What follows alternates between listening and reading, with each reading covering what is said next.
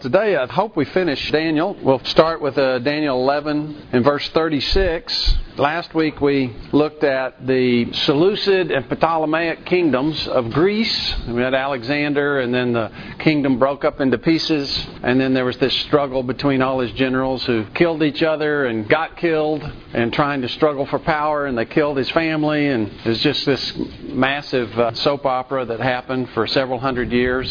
And the Syrian, northern Seleucid kingdom is mainly battling against the southern Egyptian Ptolemaic kingdom, and they're vying for power. And we went through the actual prediction of all the things that happened with Daniel. And as we saw, it was they did this to them, and he did this to her so that she could do this to him. And then he went there.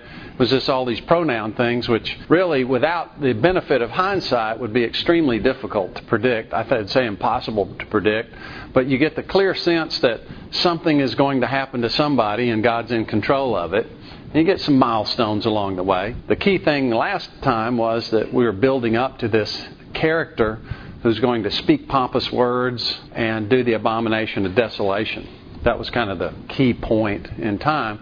And then some people in Israel would stand up against him starts very small, then becomes a much more widespread rebellion. Many people kind of secret followers, but uh, there's a deliverance, and this king dies without human hands. This one he meets his demise at the hands of God, and that was Antiochus Epiphanes, Antiochus IV. We saw that. So today we jump ahead several thousand years to an event that's yet in our future. We can look back on these Greeks and say, okay, well, God predicted that with amazing precision. Clearly, if he predicted something like that, that we can look in the mirror, rearview mirror and say that happened already. It should give us confidence that what he's predicted now is going to happen.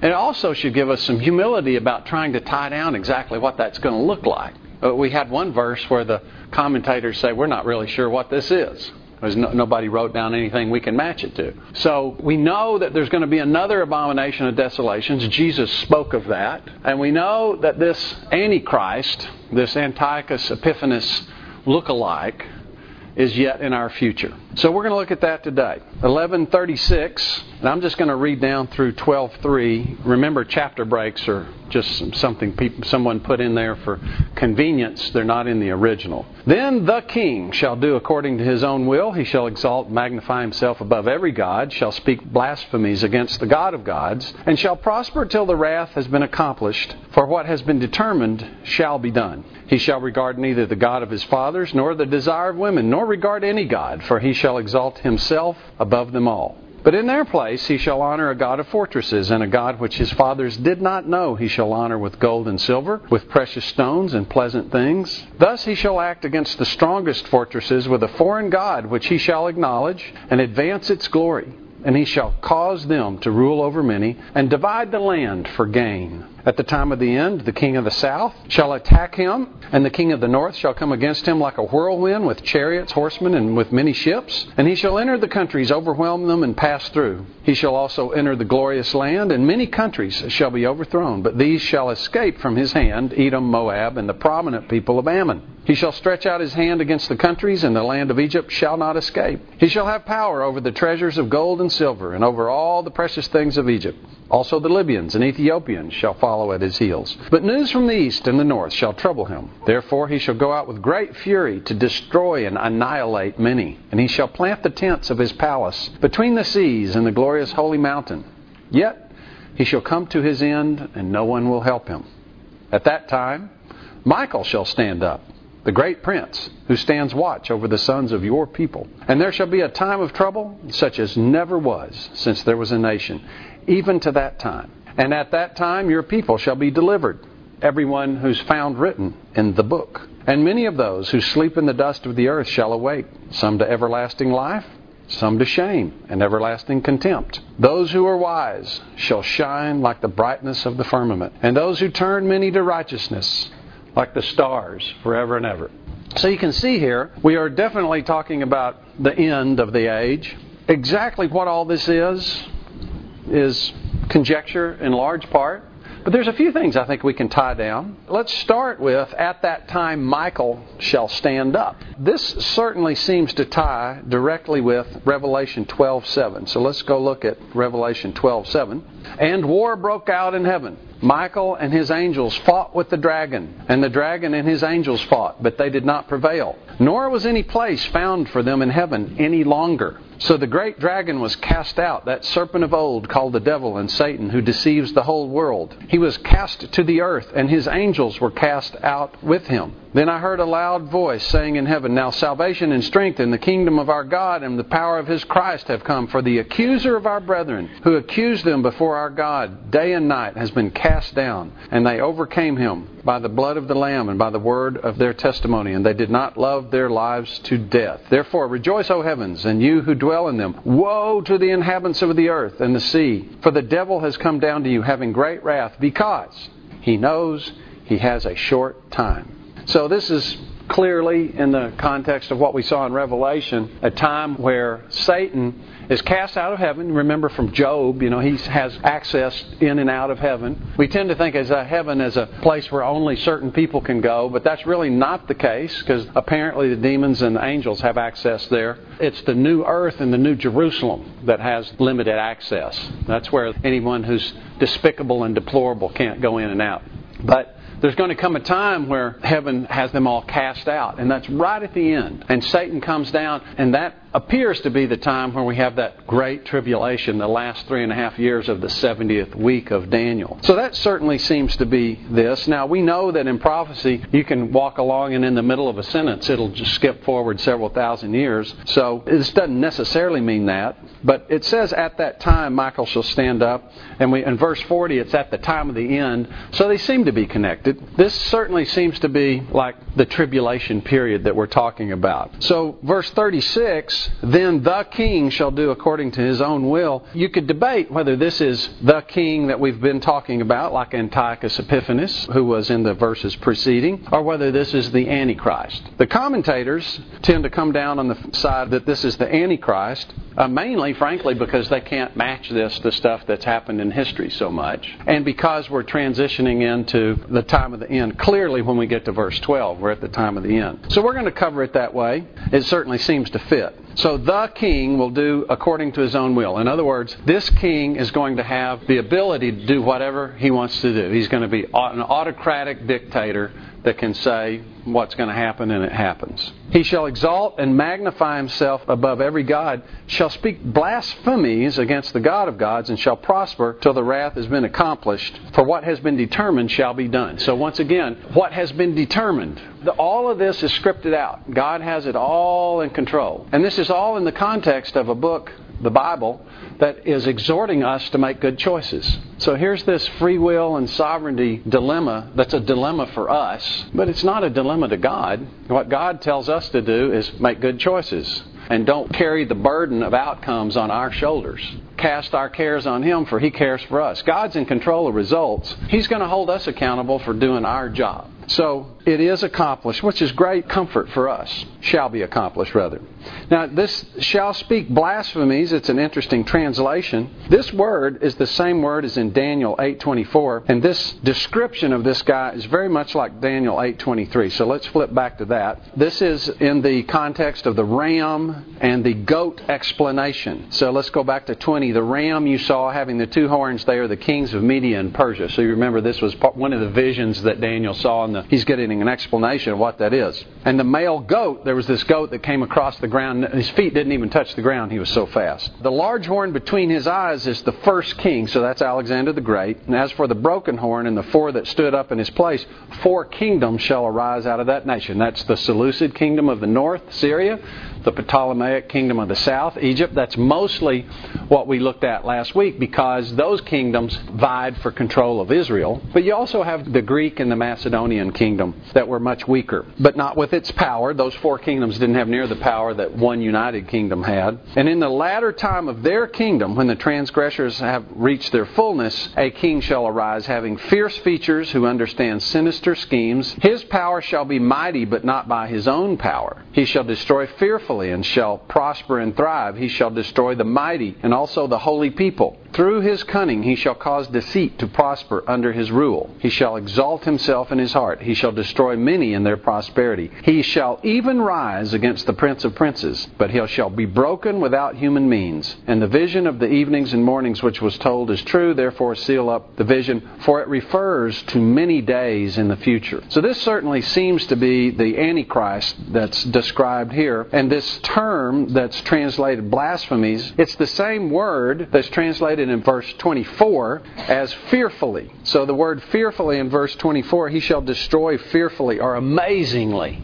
incredibly. The amount of destruction will be awesome, awe inspiring, shock and awe. So the idea here is that what he speaks against God will be stunning. His defiance of God will be shocking. It's so blatant. And he shall prosper until his time is up. He's going to be given a season to prosper, and then he's going to be dispatched with. Now, this fellow, verse 37, will regard neither the God of his fathers, nor the desired of women, nor regard any God. He will dis- exalt himself above all. So, apparently, this fellow is so enamored with power and his own abilities that appetites don't interest in him any not even the strongest of appetites, because they're all overshadowed with his appetite for power and him being enamored with himself. It says he doesn't regard the God of his fathers. We'll talk about that in just a minute.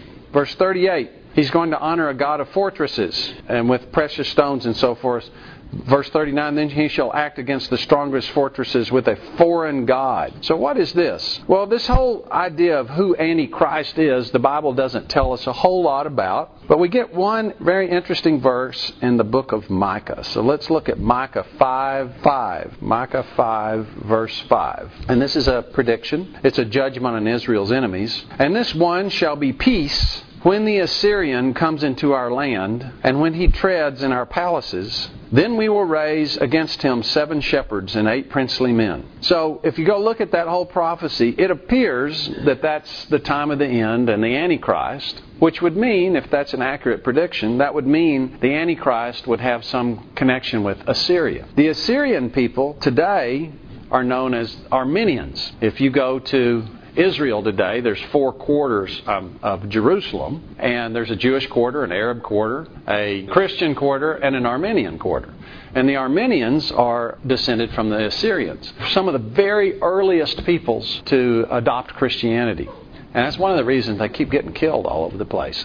About two thirds of them were wiped out in a genocide initiative by the Ottoman Turks during World War One. They just keep getting exterminated. That could be the roots, and so this doesn't honor the God of the fathers, could be connected with this Assyrian. And it could be someone from that area. It could be someone who has that roots as a culture that comes from somewhere else. But it could be someone that is from Jerusalem that starts in the Armenian quarter. Whatever it is, he leaves the God of his fathers and invents something new. So, this new thing is a God of fortresses, a God of power, which makes sense since this guy is so enamored with power. We saw also that this guy doesn't have the power from himself, and as we saw in Revelation, his power comes directly from Satan. Satan is completely intertwined with this Antichrist character. So, this is going to be an Antiochus Epiphanes on steroids. That was a picture, but it was like a single A farm team, and this is the Yankees that's going to come next.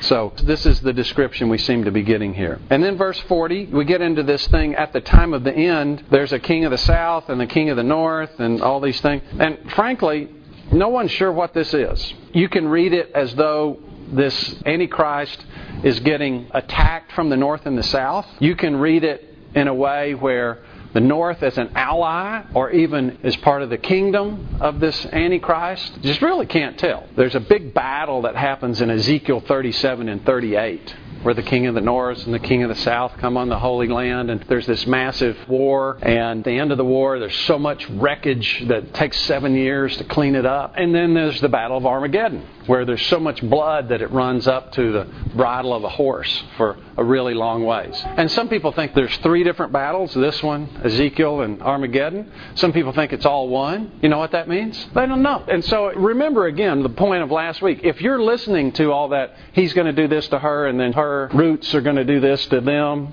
how, how would you know? But the key thing is that there's a plan. There's a map. And there's going to be geopolitics, and the geopolitics is going to happen. And when you see it happening, you're, if you're there, you're going to be able to sort it out what's happening, and you know this is the end times. And of course, the key thing is when you see this abomination of desolation. That's when the clock really starts ticking for sure. There's the seven years starts with a treaty between the Antichrist and, and Israel, but it may not be real clear what's going on at that point in time. This the angel of light, the Antichrist is going to come initially as a very attractive figure, as dictators always do. You know, they always pass themselves off as somebody that's going to be for the people. You know, this is for you. I'm all about you.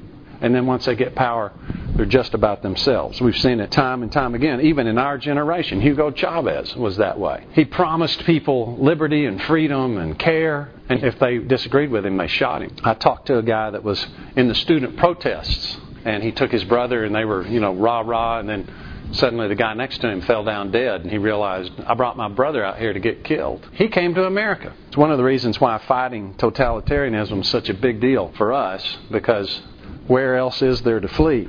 But that's just the spirit of Satan. He's a totalitarian at heart. He said, I will ascend to the Most High. I want to be God. Being second under God's not good enough for me. I want to be God, and I'm going to control like God controls. That's me. I want to control. And that's all the spirit of tyranny is. I want to make choices for you. I don't want to give you any choices. So we see this time of the end where there's this geopolitical intrigue. Exactly what's going on there, hard to say. But what we can say is this Antichrist is going to have the authority of Nebuchadnezzar. Remember Nebuchadnezzar? If he says live, you live. If he says die, you die. He's going to have the audacity of Nebuchadnezzar, who was pretty full of himself until God gave him some you know, hair like eagle's claws, and he lost his mind for a period of time, and he was humbled. And of course, his grandson, Belshazzar, who got to experience handwriting on the wall, that audacity passed down, unfortunately. He didn't learn the humility lesson. He's going to have the ambition of Alexander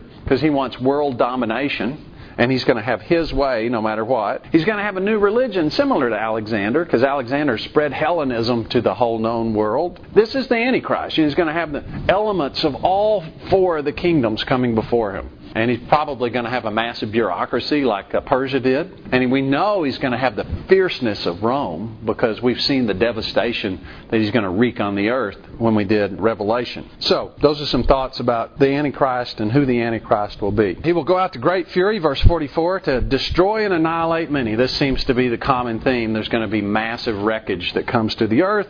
And of course, the Antichrist doesn't care because he only cares about himself. Other people dying is not a problem for him as long as he's getting power. The spirit of a tyrant. Yet he shall come to his end, verse 45, and no one will help him. So, like Antiochus Epiphanes, who died of a disease, the Antichrist is going to die not at the hands of a man. And we know what that looks like too. Let's look at Revelation 19, 19 through 20. And I saw the beast, the kings of the earth, and their armies gathered together to make war against him who sat on the horse and against his army. So at this point, Jesus has come to earth and he's got his army behind him. I hope a bunch of us are on those horses behind him. I think that's a very real possibility. Verse 20 Then the beast was captured, so that's the Antichrist, and with him the false prophet who worked signs in his presence, by which he deceived those who received the mark of the beast and those who worshipped his image. Those two were cast alive into the lake of fire burning with brimstone. So for them, they experience their first and second death at exactly the same time.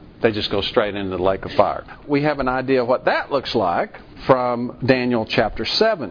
So Daniel 7:11, we'll start in 9. I watched till thrones were put in place and the ancient of days was seated. His garment was white as snow, his hair of his head was pure like wool. His throne was a fiery flame. So here we've got this throne that is it's on fire. A fiery stream issued and came forth from before him. So there's the fiery flame. Thousands of thousands ministered to him. Ten thousands times 10,000 stood before him.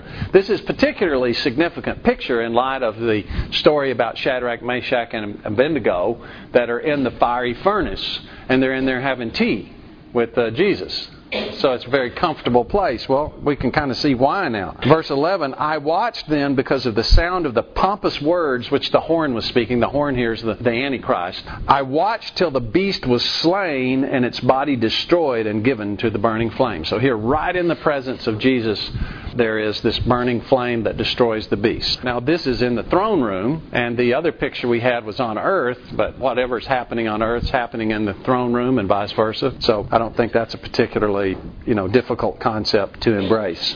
Okay, so Daniel's telling us that this end time, and then Michael shall stand up, the great prince who stands watch over the sons of your people. Remember, this is all in the context of Daniel wanting to know what's going to happen to our people because they've been exiled from their homeland. They've had their temple knocked down, their city destroyed. Are we going to be restored? And we saw in Daniel chapter 9, yes, absolutely, you will, you will be restored. In fact, the temple will, will be rebuilt, the wall will be rebuilt, and then it's all going to be knocked down again. And then it's going to be restored again. And in the process of all that restoration, sin's going to be ended. The anointed one's going to take the throne. Everlasting righteousness is going to come in. So the restoration is going to go all the way back to the Garden of Eden restoration. We're going to have the tree of life that's in the paradise of God restoration. Sin is going to be terminated. Death is going to be defeated. But what you're specifically asking about, Daniel, that's going to happen too. He just got a much bigger answer to his question. And this is kind of what we do as humans. We ask for far too little because we're not capable of understanding what we could ask for, which thankfully is why the Holy Spirit prays on our behalf. Unfortunately for us, when we get way more than we ask for, we often don't realize it's a blessing. We think of it as, you know, an additional burden. And Daniel, man, when he had these visions, he's like, got sick because it was so astonishing to him. And he's one of the great men of the Bible. So when God gives us more than we can handle, it's because he's elevating us to a new level of service. So that's one of the perspectives we can adopt. So Michael will stand up, the great prince who stands watch over the sons of your people. So Michael has a specific assignment to protect Israel. And he's the one that came and fought for the angel who was trying to get through and give Daniel the interpretation of the dream after he had been uh, stalled for 21 days. And there shall be a time of trouble such as never was since there was a nation, even to that time. Now, just think about some of the things that have happened to Israel. They had the Babylonian captivity hundreds of thousands of people killed, city destroyed, and everybody yanked out and taken to Babylon. They had the Assyrian captivity. Shiloh, which was their center of worship, destroyed. And people all taken scattered all over the earth. They actually never come back. The first time they came back was 1948. And then they had 70 AD when the Romans came in and destroyed the city. Again, large numbers of Jews killed. And then, of course, we had World War II and the pogroms in uh, Russia. Uh, what is it? Six million Jews exterminated. And that was, that was on the way to the final solution where they were going to get rid of them all. And what the Bible here says is a tri- time of trouble never like anything that's happened before. That's kind of sobering, isn't it? So this tribulation period, this great tribulation, we saw some descriptions of like percentage of the earth that's going to die and some of the things that's going to happen. It's going to be like nothing anybody's ever seen. It's going to be horrific. And God's telling us this is coming.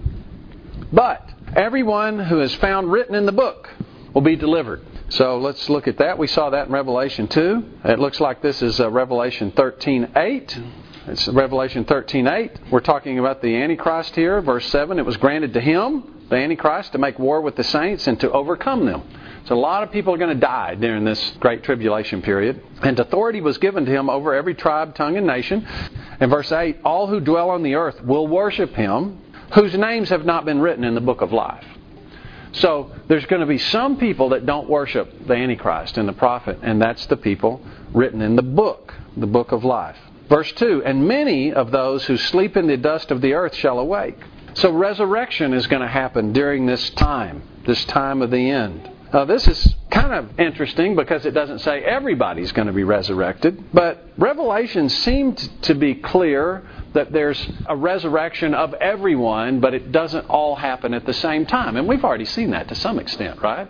Jesus is the first fruits of those who have risen. He was resurrected, and the rest of us will follow. So there's at least one that goes way before the rest of us. But Revelation 20, verse 5, uh, indicates that there's a first resurrection and a later resurrection. But the rest of the dead did not live again until the thousand years were finished. This is the first resurrection. So there's a resurrection that happens that's a special blessed re- resurrection. I suppose kind of like the resurrection of Jesus, where he's resurrected as kind of a special resurrection of the first one that is a promise to the rest of us. But you know, the damned will be resurrected too.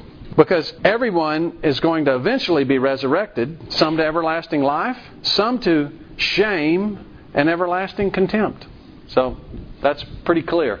There's going to be some that have everlasting life, some have everlasting contempt. Again, we saw this in Revelation. Now, what's hard for us is that even though this is uh, explained in binary terms, if you put the judgment seat of Christ in there, and the reality that if we follow in sin, we put ourselves back into contempt, even though we've been delivered from contempt, that we suffer the judgment that is reserved for people who are not believers.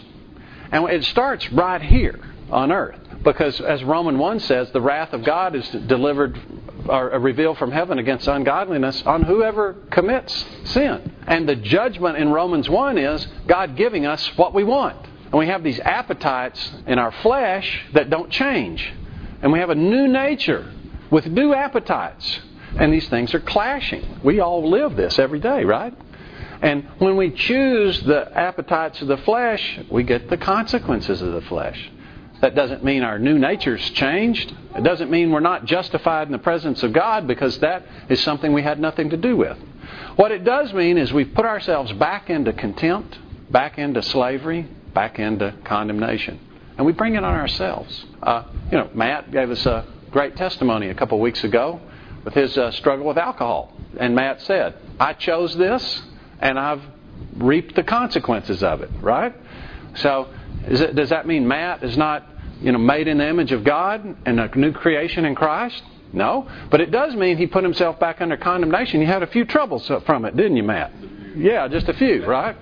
Well, and that's the way with any sin of the flesh. They're all the same. Whether it's greed or or worry or gossip or anything else. That, that we do that to ourselves. And there's a price to pay for that. And then we, we go to the judgment seat of Christ and the judgment seat of Christ reveals whether our works were a bale of hay that when we put it in the fire it burns up, or whether it's gold, silver, precious stones, and when we put it in the fire it, it turns into amazing jewelry, the, the crown jewels. And that's what this next verse is about. Verse 3 Those who are wise shall shine like the brightness of the firmament, and those who turn many to righteousness like the stars forever and ever.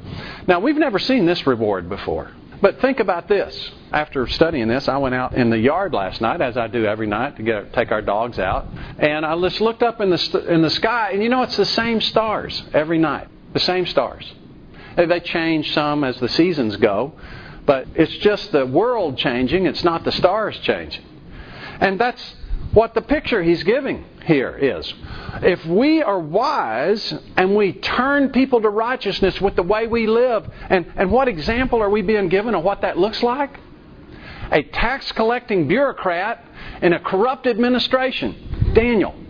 If we just do our job, whatever it is nursery worker, mom, government official, business person, uh, engineer, or uh, craftsman, retail worker, whatever it is um, mom, dad, if we just do that job the way God's asking us to do, He's saying, I'm going to take these jewels that were refined in the fire and I'm going to put them up there where everybody sees them every night for the rest of eternity. Ta da! You get that? But if not, then not. So, the way we live our life, even though there's no question about whose child we are, if we believe, of being born into this world has no contribution by us. Who we become has everything to do with the choices we make, with the perspective we choose, with who we trust, the three things we control. And if we do those things well, not compared to other people, but compared to what gifts God gave us, right? To whom much is given, much is expected. To whom little is given, little, little is expected. God's going to grade on the basis of what we have, not what we don't have. And if we are faithful and we are the faithful witnesses and do not fear death, loss, rejection. If we turn to Him when, we, when our problems are revealed, He's going to make us shine like a star. That's pretty amazing. But then He says, verse 4 But you, Daniel, shut up these words, seal the book until the time of the end. Many shall run to and fro, and knowledge shall increase. Well, that certainly describes the era that we're in. You know, Christopher Columbus, only, what, 500 years ago, discovered America from the Roman world, and took him two months to get over here. I looked up some, what would that voyage cost? I got anywhere from half a million to $40 million in today's value. And estimates are that knowledge increased about every hundred years, would double knowledge would double about under, every hundred years during that time period. Well, today I looked up the flight from Miami to Barcelona, nine hours for under 400 bucks. Many are going to and fro. You can travel in this world like, amazingly. Not only that, knowledge today is increasing, doubling every year. Not every hundred years, every year. And with all the advent of artificial intelligence, estimates are soon it will be doubling every 12 hours. Uh, we, we now have artificial intelligence where uh, the computers are researching all the re- or uh, reading all the research and compiling it and making applications. And when your doctor wants to know some kind of cancer diagnosis or something, they pull up something on the computer and they've got the latest research already digested by Watson. So it's crazy what's going on. And, and we're really at the very front end of that. So, certainly could be this era. And he says, shut this up. People aren't going to really understand what this looks like until that era. Verse 5 Then I, Daniel, looked, and there stood two others, one on this river bank and the other on that river bank. And one said to the man clothed in linen, who was above the waters of the river, How long shall the fulfillment of these wonders be? Then I heard the man clothed in linen, who was above the waters of the river, when he held up his right hand and his left hand to heaven, and swore by him who lives forever that it shall be for a time, times, and half a time. And when the power of the holy people has been completely shattered, all these things shall be finished. Although I heard, I didn't understand. Then I said, My Lord, what shall be the end of these things? And he said, Go your way, Daniel, for the words are closed up and sealed until the time of the end. Many shall be purified, made white, and refined, but the wicked shall do wickedly, and none of the wicked shall understand, but the wise shall understand. And from the time that the daily sacrifice is taken away, and the abomination of desolation is set up, there shall be 1,290 days. Blessed is he who waits and comes to the 1,335 days. But you, go your way till the end, for you shall rest, and will arise to your inheritance at the end of the days. End of book. So, what is time, times, and half a time? Well, we've already seen this. We've already seen this in Daniel. In Daniel 7:25, this phrase shows up, and we've went, we've gone through this before in the Revelation series. But real briefly, if you look at the time, times, and half a times in the context that that's in, that certainly seems to be the second half of the 70th week, which we know is 42 months or 1,260 days. So then the question is well, then why are we blessed if we wait until 1,290 days? That's 30 days more than all the Revelation times. So you got to uh, wait an extra month. And then you're really blessed if you wait another 75 days, which is 1,335 days. So, what happens in that 30 days, and what happens in that 75 days? Well, you already know what my answer is going to be, right? It doesn't say. It just says we really be blessed if we wait that long. So I think what that's telling us is don't start ticking it down and say, okay, I only have to be faithful until this point. Okay? And we tend to do that, right? We tend to do that. Oh, okay, my uh, parenting's over now. I'm a grandparent, so I'm going to spoil these kids rotten. So when I hand them back to the parents, they, that makes it really a lot harder on the parents. And I'm getting them back. I'm, I'm, I'm, I'm uh, abusing my own children and my grandchildren. So why, why do we think that way? Okay. No, no, we don't check out. We have a different role to play, but it says the same goal. I want my kids to grow up and be able to make wise choices and have understanding. If they make if they make bad choices, that's up to them. But I want them to know how to make wise choices. Why? I want them to shine like the stars of the heaven. And he says, Go to your way, Daniel, for the words are closed up and sealed to the end. Verse 10 Many shall be purified. This word purified is a real interesting. It mean, it's also translated chosen.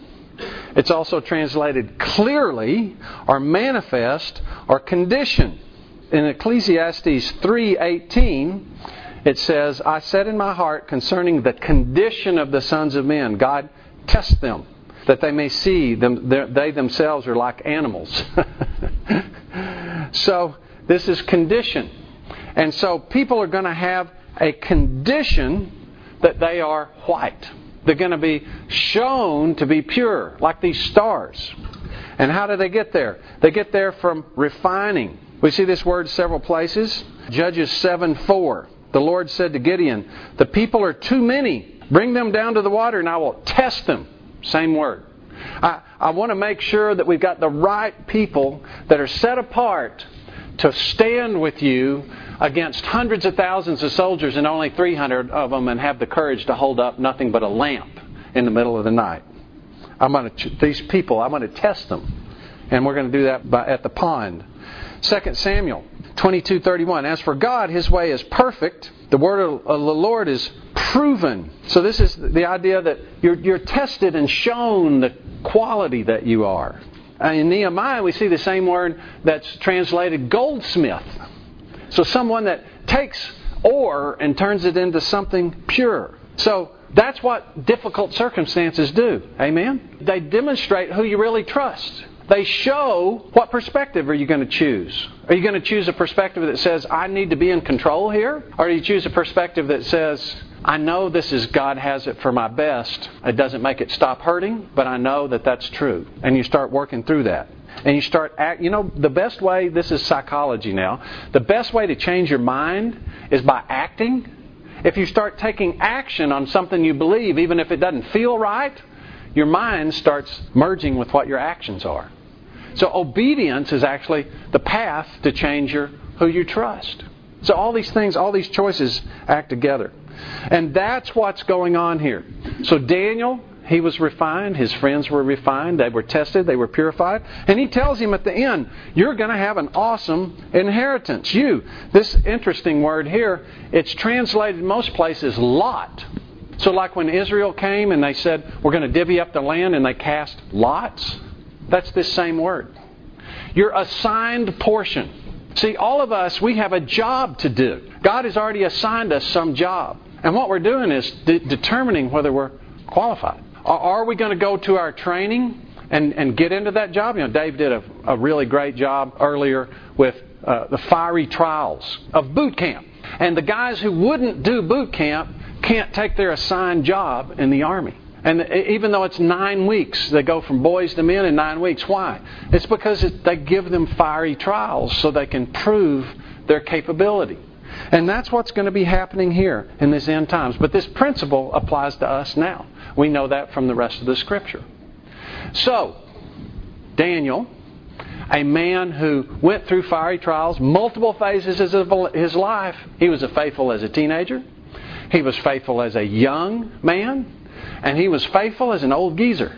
He was faithful in Babylon, he was faithful in Persia. He was faithful when he was high, like the third ruler in the kingdom. He was faithful when he was over the magicians, and he was faithful when he was outcast and nobody, and he was just sitting on the sidelines. No matter what his lot, he said, I will trust God. And I will continue to trust God. And he even prayed, and he did his things that he did normally, even when his life was at stake. Well, we know that he's going to have an inheritance. For me, I don't know what my inheritance is going to be. I don't know how big my hay bale is.